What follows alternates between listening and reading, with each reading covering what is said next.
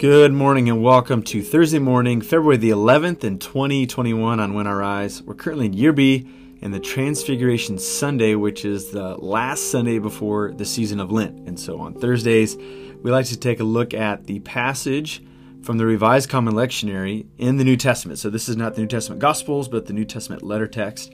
So we're going to be in 2 Corinthians chapter 4, verses 3 through 6. We spent a lot of time in 1 Corinthians. We're going to slip into 2 Corinthians just for this week, and then I think we're going back into 1 Corinthians next week. So let me read that passage, provide a couple points for reflection, then we'll spend our time praying along its theme. Hey, thanks for making this party morning on When I Rise. Let's allow our souls to rise and be God together in a time of prayer.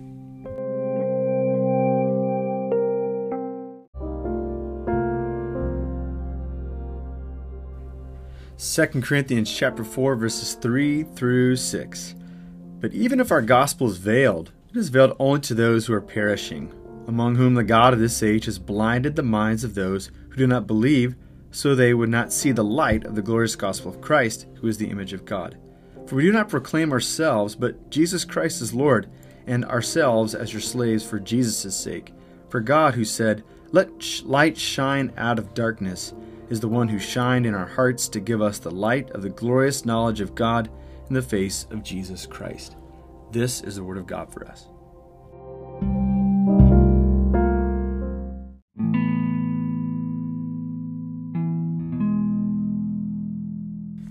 So I need to confess that I like a really strange movie. At least it seems strange because none of my friends ever seem when I talk about the movie they they like it or they even want to watch it. So it's the movie Lars and the Real Girl and I remember like having some second thoughts before we watched it, but after Ginger and I watched the movie, like I came away from that movie just thinking this is one of the best movies I've ever seen. Now, the premise is strange, and if you just read the, you know, the the verbiage that they give you on Amazon or whatever, like you're gonna say, okay, this is really bizarre, and I really question Joe's judgment on everything in life. But if you just watch it, give it a chance, and watch to the end, um, you might come away with the same reaction, or you might be indifferent. That's fine. But have you ever been in a situation situation before where you really are, like something, you're into something, you, um, you know, you came away from like a movie that you watched, or a restaurant that you just really enjoyed, or you went to a destination for a vacation,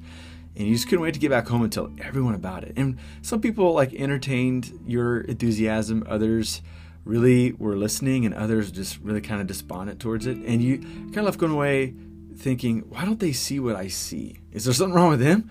Is there something wrong with me, right?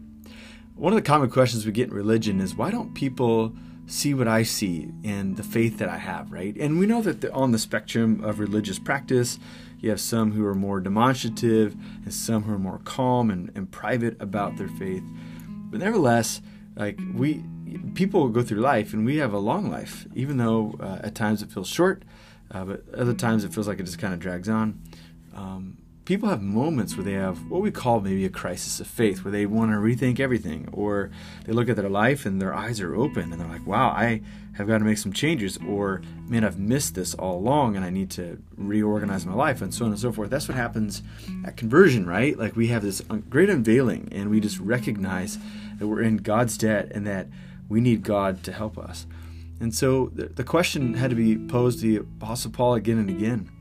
Why do some see and why do some not see?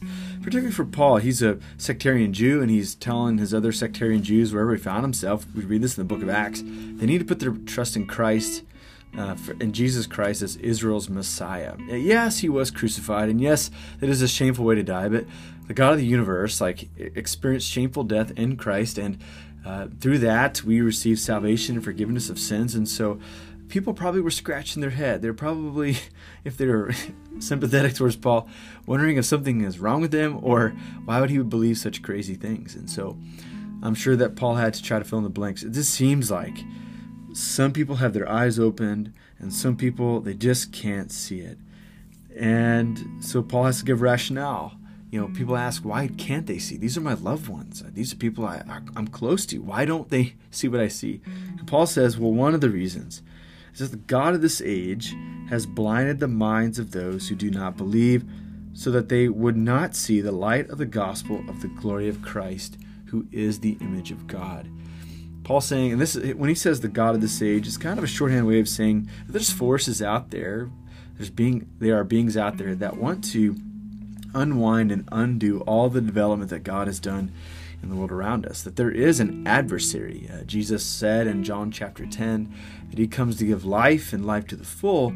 But the enemy, the God of this age, comes to steal, kill, and destroy. So they're working in opposite ends, uh, the opposite vision statements uh, for the world around us and for every life around us.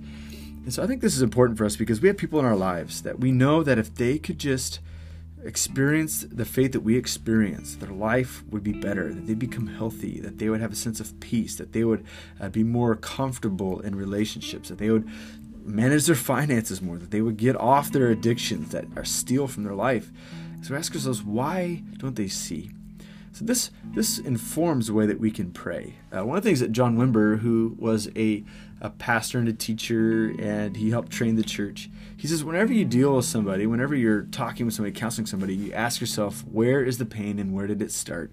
And once you can figure out the pain and when it started and the circumstances around the issue that people are dealing with, then you can pray with more knowledge we know that this according to the bible the knowledge is this is that some people's eyes have been blinded uh, that they're victims of being blinded so they can't see Christ. And so our prayers can then be focused that their eyes would be opened. And we don't do this in a judgmental way, like we're on the moral high ground and they're the simple minded ones who haven't seen and they continue to walk in darkness. No, we come from a place of humility because without the grace of God, uh, we would be blinded too. And so maybe you have a loved one in your life that you're just really perplexed by. You just really want to see them transformed well, maybe instead of like sending them, you know, chain emails and you know things like that, and, and posting on all their Facebook walls and getting an argument about faith and religion, maybe we should begin by just asking God that their eyes be opened, and let let God do it in God's ways in God's own time, because it might present a great fruitfulness because God's in control and we're not in control. So I want you to just hold that person in your heart and mind this morning and I just want to pray a prayer their eyes would be opened, that our network of prayers that get together on this When I Rise, that as we hold our loved ones before God's care, that they all would have this great unveiling and that they would see the love that we have found uniquely in Christ. So, spend some time praying along that theme this morning.